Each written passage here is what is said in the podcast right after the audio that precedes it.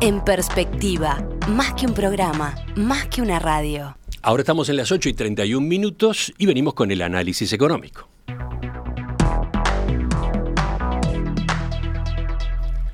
La semana pasada, la ministra de Economía, Azucena Arbeleche, anunció que el gobierno volvió a cumplir en 2023 con los tres pilares que pauta la regla fiscal.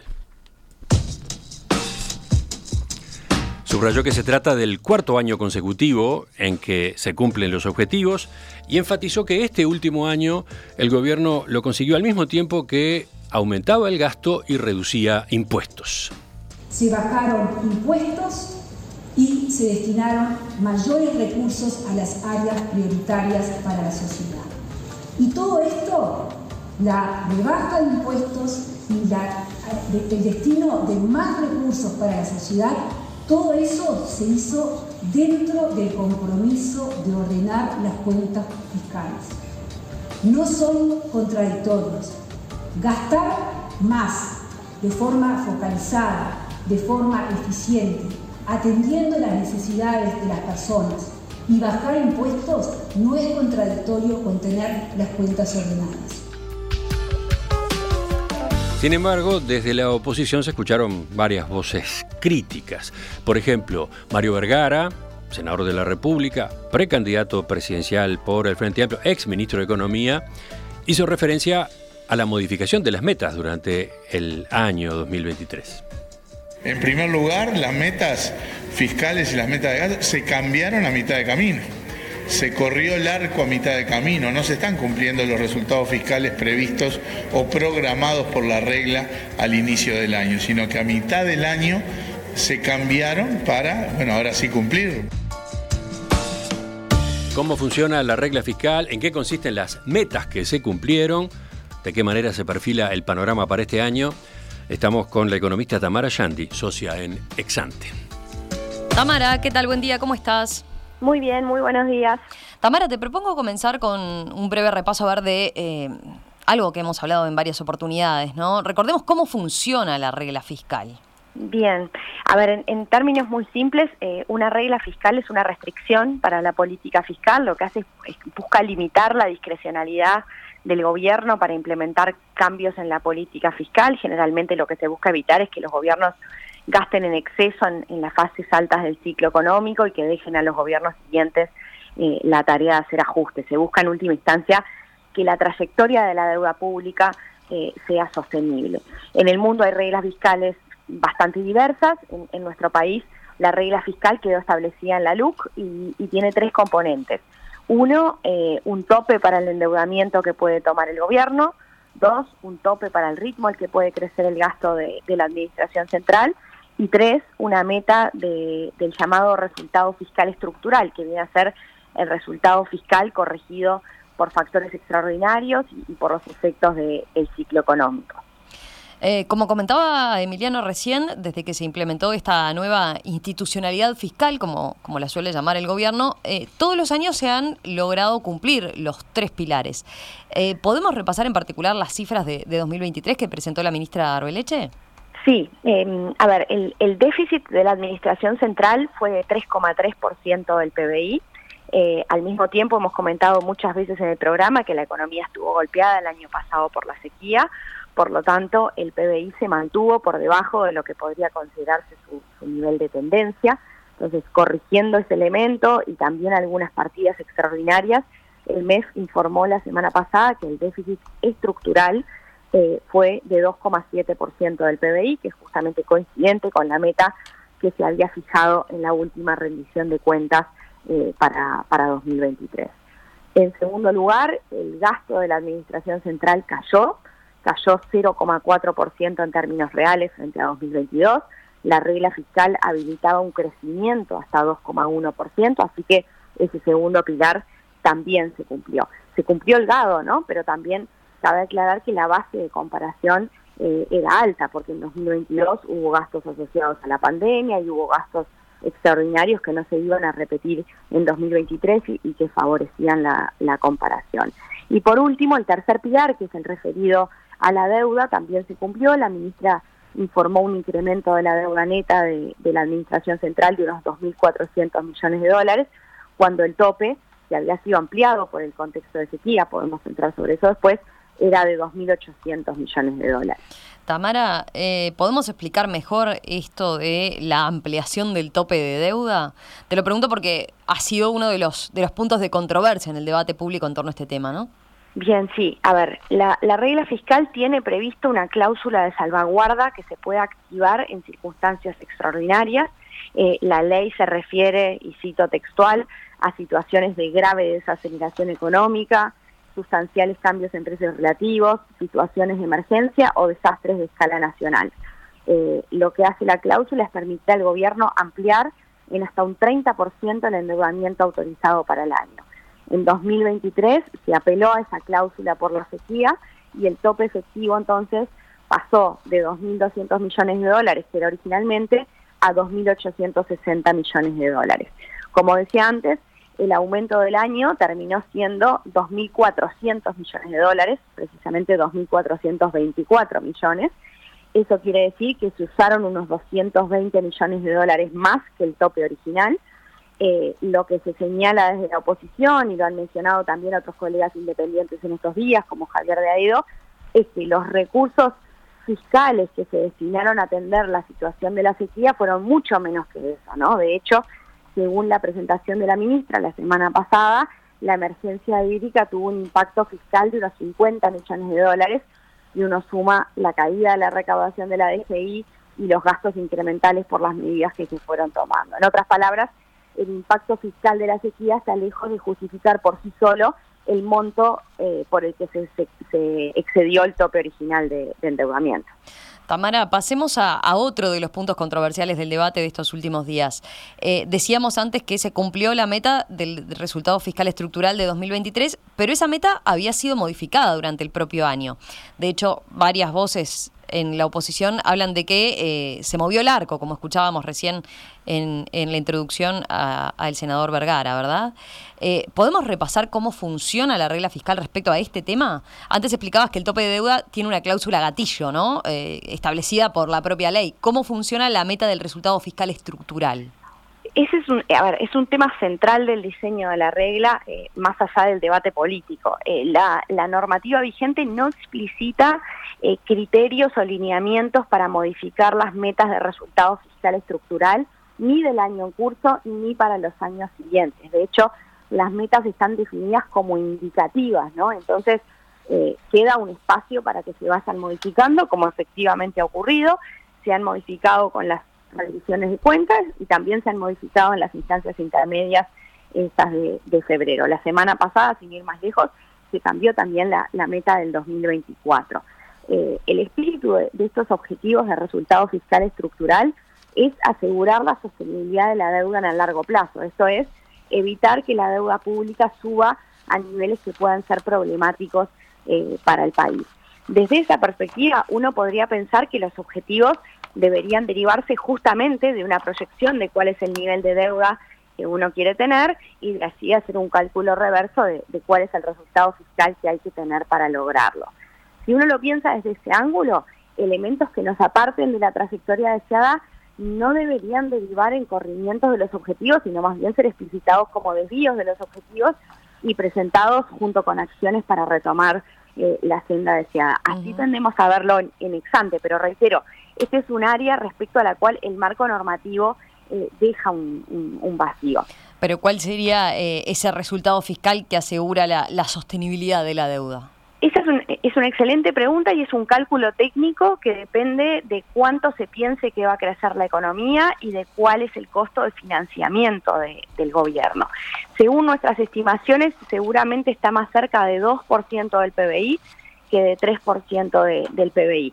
Ciertamente el gobierno tiene un norte similar, de hecho, si nos remontamos a la primera ley de presupuesto del gobierno, eh, cuando, digamos, se, inicia digamos, todo este, este camino de la regla fiscal, se había planteado que el déficit fiscal estructural tenía que converger a 2,5% del PBI sobre el final del periodo de gobierno.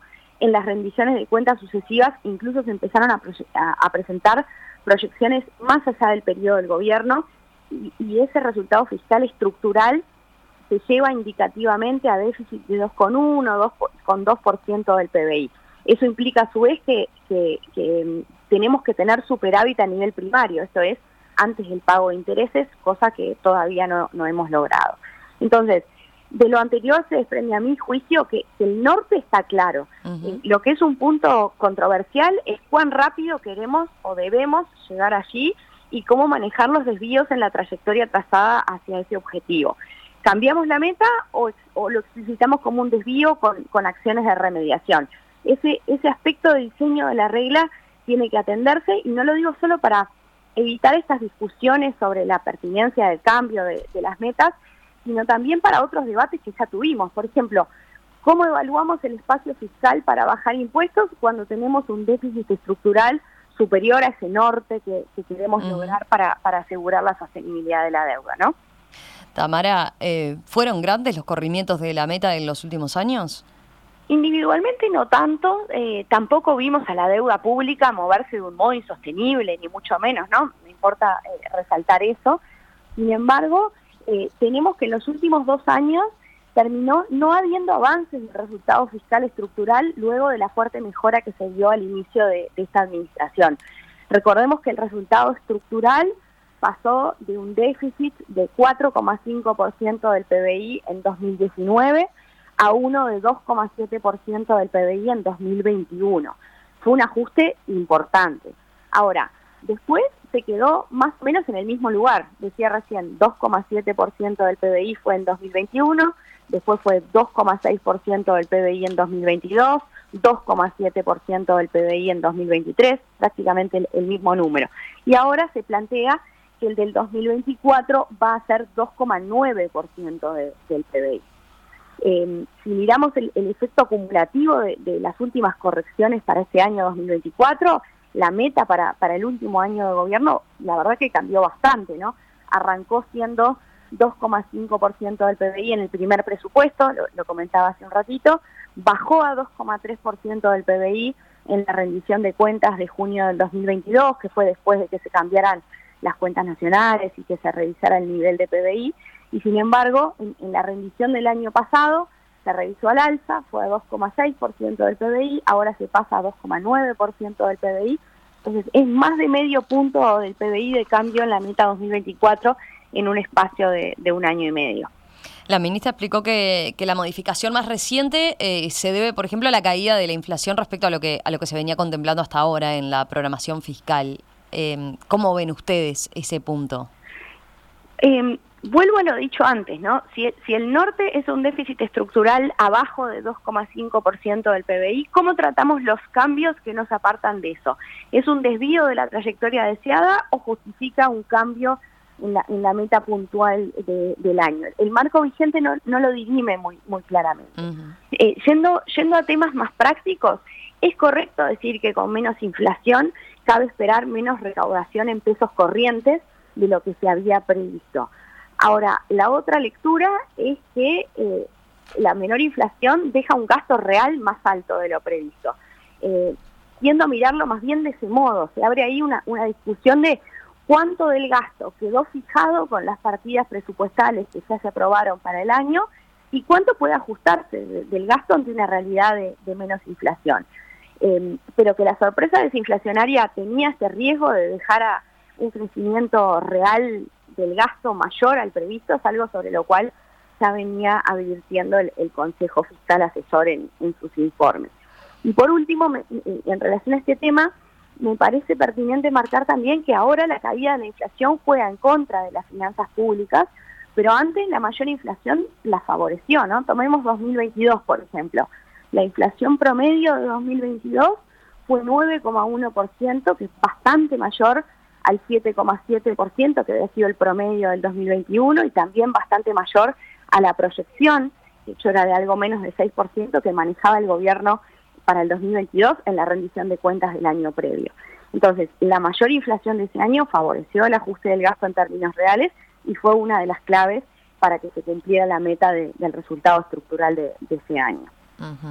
Tamara, volviendo uno a, la discusión conceptual, ¿no? Eh, ¿No es más realista igual sincerar que, que el déficit va a ser más alto en definitiva? Ciertamente es, más realista, dadas las partidas presupuestales aprobadas para el 2024. Se puede argumentar que ir ajustando las metas le da más previsibilidad a las cifras, evita sorpresas para el mercado, eh, pero eso no quita que el cambio de la meta de 2024 nos aleja de la trayectoria de resultado fiscal estructural que es deseable para, para dotar de sostenibilidad a, las cuentas públicas. A riesgo de ser insistente y con cero, cero animosidad política, creo que desde el punto de vista técnico es clave avanzar en el diseño de la regla para explicitar mejor de dónde surgen esas metas de resultado estructural. Es, es surgen de un cálculo de la mejor estimación para el año y es actualizable cuando se modifican elementos de la programación fiscal o es una trayectoria que se fija en función de la senda que queremos tener para la deuda pública y la vamos moviendo poco. Yo me inclino más bien sobre lo segundo, pero en definitiva es una discusión pendiente junto con otros temas de diseño de, la regla. Por ejemplo, está bien que la regla solo se refiere a la administración central, no debería englobar también al, al resto del sector público en la medida que la sostenibilidad de la deuda depende de lo que suceda en todas las dependencias del Estado. Son todos temas de, que, están abiertos. Sí, sí, todas preguntas pertinentes. A ver, eh, ya para ir terminando, eh, ¿qué balance hacen en definitiva ustedes en Exante de, de estos primeros años de, de, funcionamiento de esta nueva, nueva regla fiscal en Uruguay? Porque es una novedad, sin duda. Sí, a ver, como decía, a nuestro juicio hay varios aspectos a pulir en la regla, pero me importa subrayar que lo comento desde una posición completamente positiva respecto a la existencia de, de la regla fiscal en, Uruguay. El riesgo país de Uruguay está hoy cómodamente debajo de los 100 puntos básicos, eso es muy bajo para la historia de Uruguay, muy destacable también en la comparación con otros países de la región. Las agencias calificadoras nos distinguen con el grado inversor. La nueva institucionalidad fiscal probablemente es uno de los factores eh, que sustenta eh, todo eso. Y volviendo al tema de la sostenibilidad de la deuda pública, tengamos presente que cuanto menos es el costo eh, de financiamiento de la deuda, menor es el resultado fiscal que se requiere para estabilizarla. Entonces, visto así, el nuevo marco fiscal probablemente ayuda a aliviar el esfuerzo de ajuste eh, pendiente. Varios colegas vienen señalando que 2020, y nosotros lo hemos hecho también, ¿no? que, 2024 va a ser una prueba de madurez para, para la regla, porque históricamente el resultado fiscal en Uruguay ha tenido un ciclo electoral eh, muy marcado. Yo coincido plenamente eh, con eso. También creo que, la madurez de la regla se juega en, la capacidad que tengamos de ir ajustando la normativa para aclarar este tipo de, zonas grises como las que mencioné antes, se juegan que el Consejo Fiscal Asesor siga haciendo una buena vigilancia de los cálculos, que siga haciendo recomendaciones pertinentes para robustecer el funcionamiento de la regla, se juegan que el sistema político vaya incorporando esas, esas recomendaciones. La verdad que ojalá que se logre, porque definitivamente es muy sano contar con una buena regla fiscal para, para asegurar una gestión ordenada de, las cuentas públicas. Tamara, gracias, gracias por este análisis sobre el resultado fiscal y el cumplimiento de las metas oficiales, los logros del gobierno y también las, las materias eh, en el debe. Volvemos a conversar con ustedes en los próximos días. Te mandamos un abrazo. Hasta la próxima. Chau, chau. En perspectiva, periodismo con vocación de servicio público.